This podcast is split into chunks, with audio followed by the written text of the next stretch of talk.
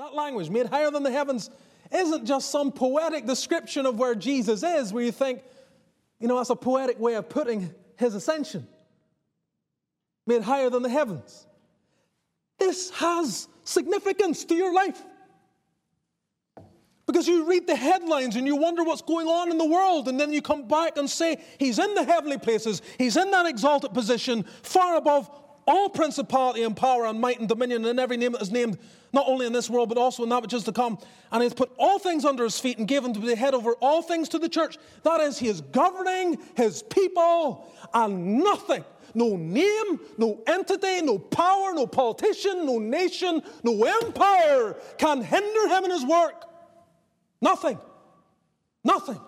Satan is subservient. His minions are subservient. Everything serves him in his cause. Everything.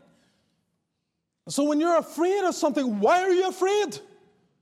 Why are you afraid?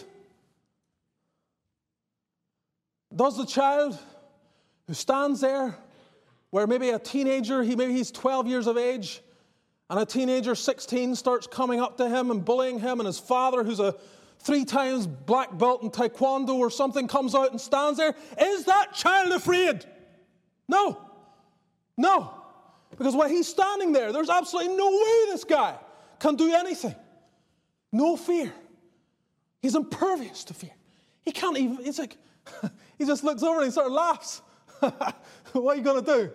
What are you going to do? Even try. Try. And what is that compared to Christ, the Son of God, made higher than the heavens, everything under him, everything subservient to him, and he is governing over every single event to the end that his church may be preserved, that his name would be glorified through her, and every one would be gathered, not one of them lost, and his cause brought to perfect end as he has ordained.